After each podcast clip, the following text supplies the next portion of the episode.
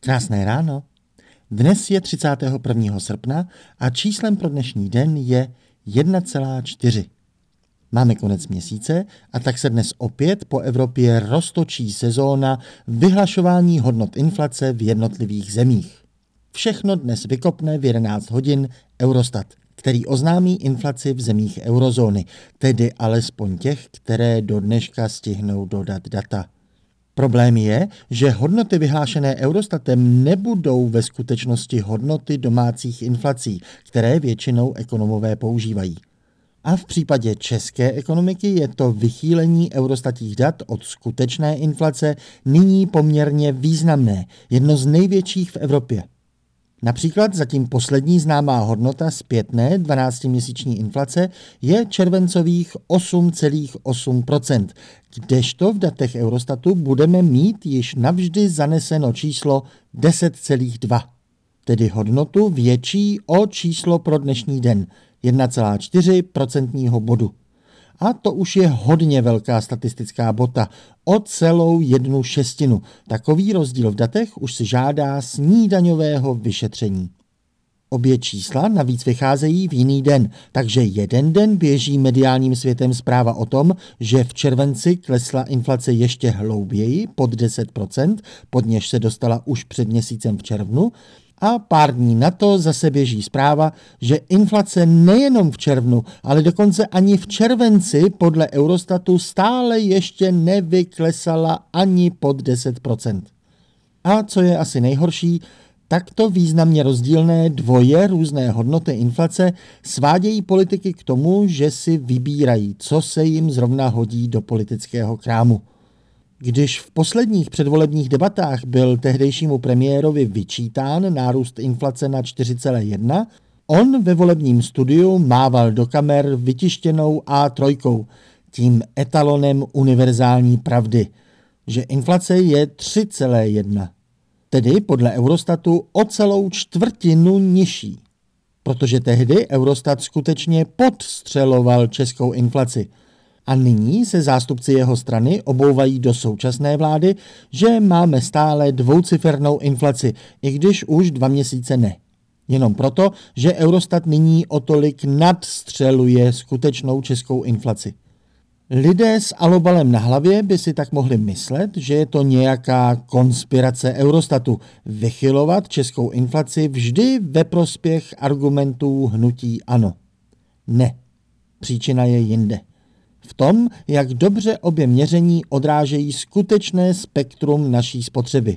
A konkrétně, nakolik do inflace započítáváme významnou spotřebu domácností na náklady bydlení.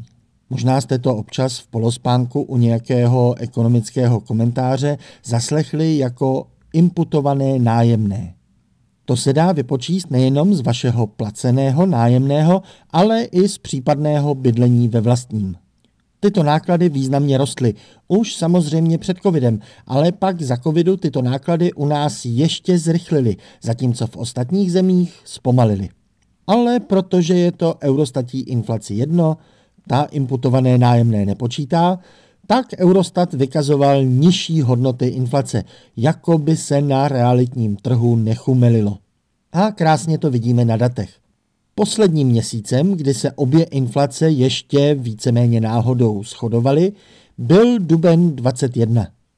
Pak se nůžky začaly rychle rozvírat a na konci toho roku už eurostatí inflace podstřelovala inflaci o celé 1,2 body. Stále lpěla na 5,4, když už jela 6,6. O 22% výše. Od nového roku 2020 se však přesýpací hodiny začaly převracet. Růst imputovaného nájemného se zpomalil až zastavil. Ve všeobecném výbuchu cen všeho možného bylo tak aspoň dobrou zprávou, že imputované nájemné zdražilo méně než třeba potraviny či energie. Český statistický úřad to správně započítával. Eurostatu to bylo šumák. Proto se za loňský kalendářní rok dostal z podstřelování o 1,2 až k nadstřelování o 1,7.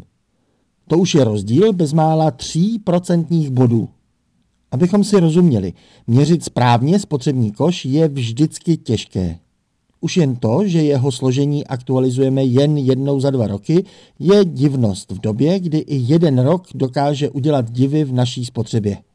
Ale schválně nezapočítávat něco tak zásadního je problém. Eurostat to ví a už léta slibuje nápravu. I proto dál většina národních statistických úřadů počítá plnou inflaci.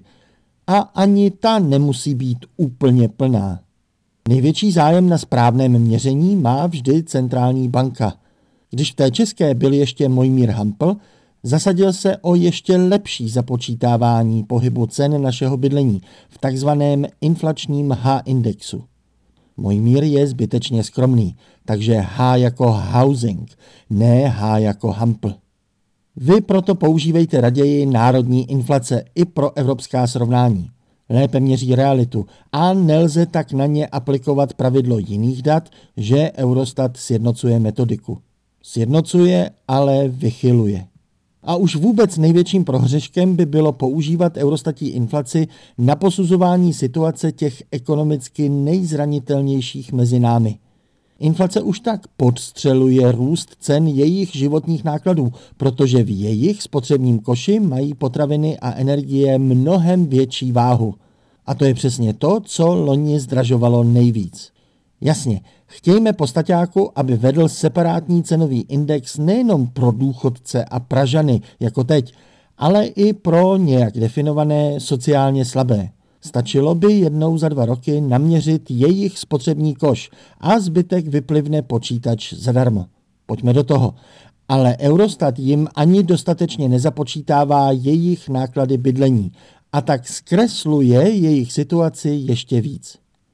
Před vámi je teď ale kreslení nového dne, tak ať je co nejbarevnější.